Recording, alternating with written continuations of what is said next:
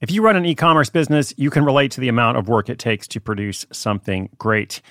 And of course, you want to optimize your workflow and reduce costs. That's why I want to say a big thank you to our partner, ShipStation, and perhaps introduce you to them as well. If you are not familiar with ShipStation, they've been supporting Side Hustle School for years. They have helped so many of our listeners make things much easier, automate their shipping tasks, help them scale their business, and also, this is not a small thing, save thousands on shipping with industry leading carrier discounts. ShipStation is the innovative tool that helps turn your shipping challenges into opportunities for growth. Go to shipstation.com and use code HUSTLE to sign up for your free 60 day trial. 60 days free. ShipStation.com, code HUSTLE. At Evernorth Health Services, we believe costs shouldn't get in the way of life changing care, and we're doing everything in our power to make it possible. Behavioral health solutions that also keep your projections at their best? It's possible. Pharmacy benefits that benefit your bottom line? It's possible complex specialty care that cares about your ROI. It's possible because we're already doing it. All while saving businesses billions. That's Wonder made possible. Learn more at evernorth.com/wonder.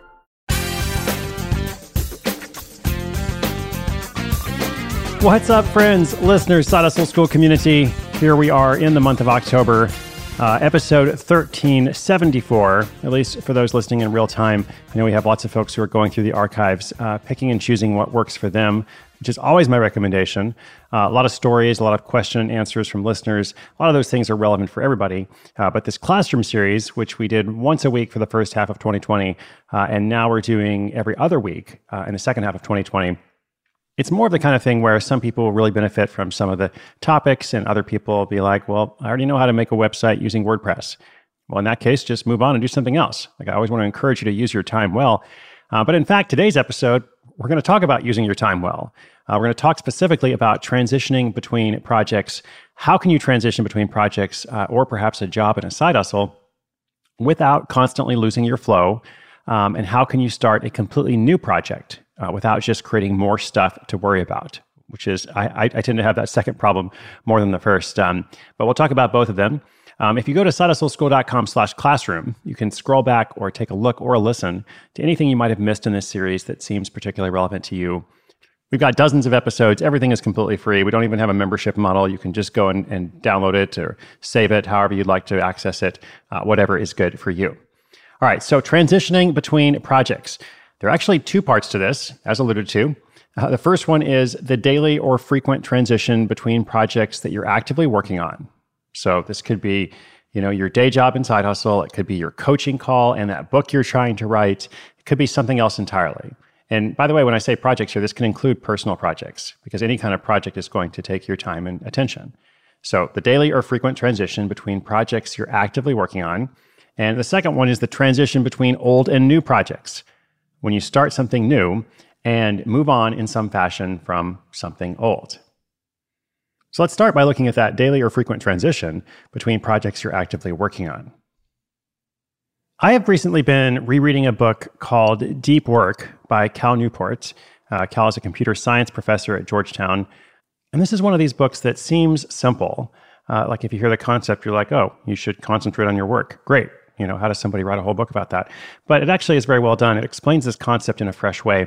And Cal defines deep work as professional activities performed in a state of distraction free concentration that push your cognitive capabilities to their limit. These efforts create new value, improve your skill, and are hard to replicate. And he also has two principles that I think you might find relevant.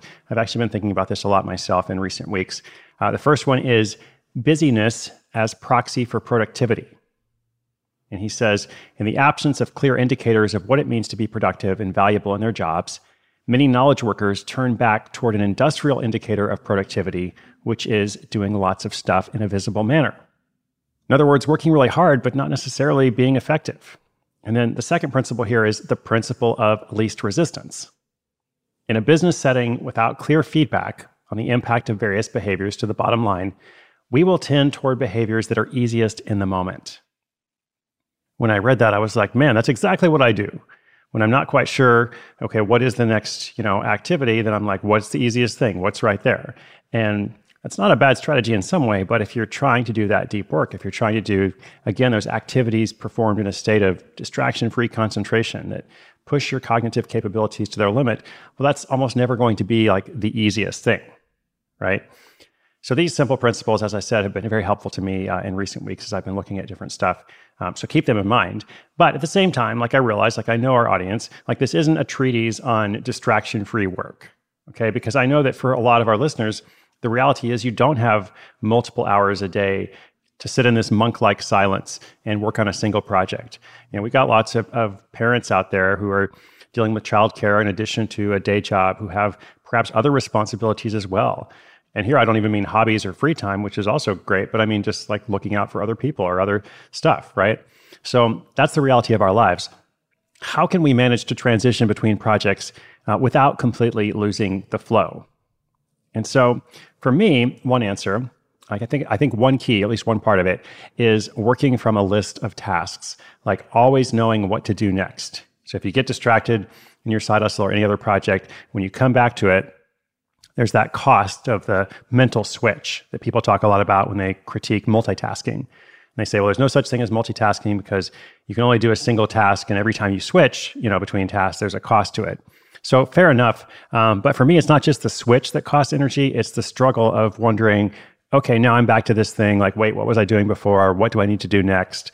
And so if you can solve that part of it, if you have that list of tasks and you're like, okay, next, I need to do this one thing. Next, I need to write this one email campaign. I need to fix this one tech issue.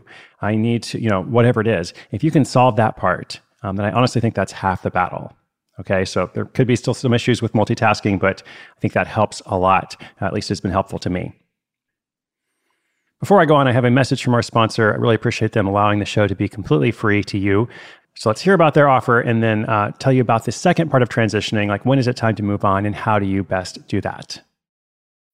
When you need mealtime inspiration, it's worth shopping Kroger, where you'll find over 30,000 mouthwatering choices that excite your inner foodie. And no matter what tasty choice you make, you'll enjoy our everyday low prices, plus extra ways to save, like digital coupons worth over $600 each week. You can also save up to $1 off per gallon at the pump with fuel points. More savings and more inspiring flavors make shopping Kroger worth it every time. Kroger, fresh for everyone. Fuel restrictions apply.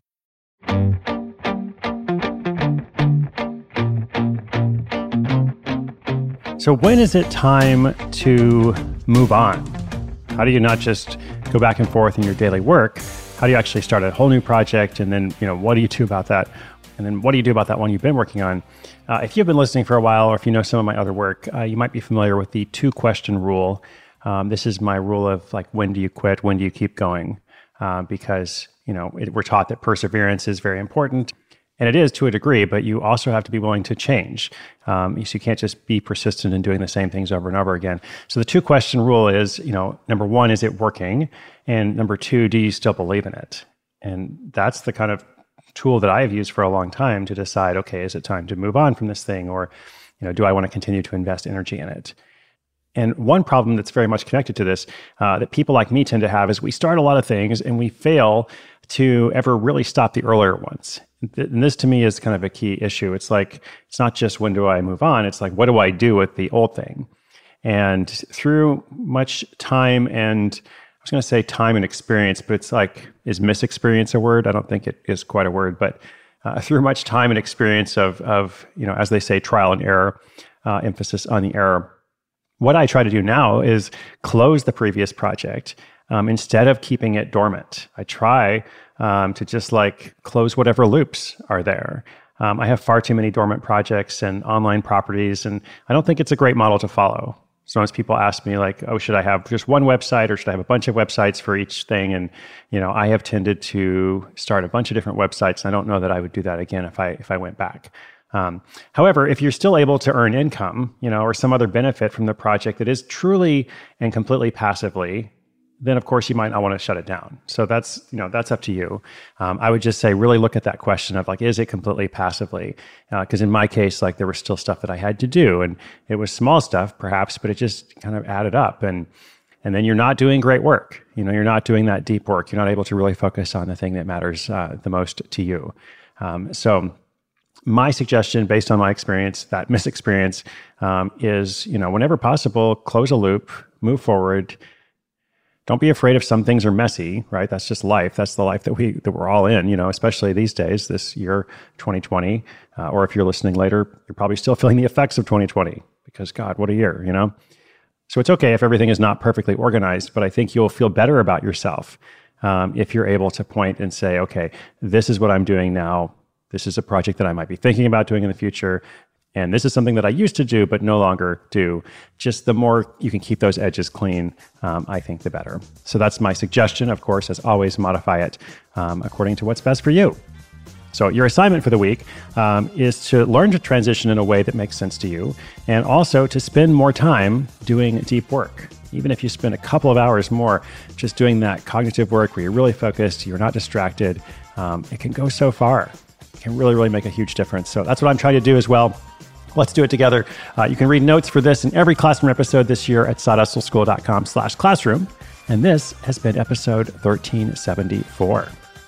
Thank you so much, my friends. Be sure you're subscribed. Much more is coming up. My name is Chris Guillebeau. This is Side Hustle School.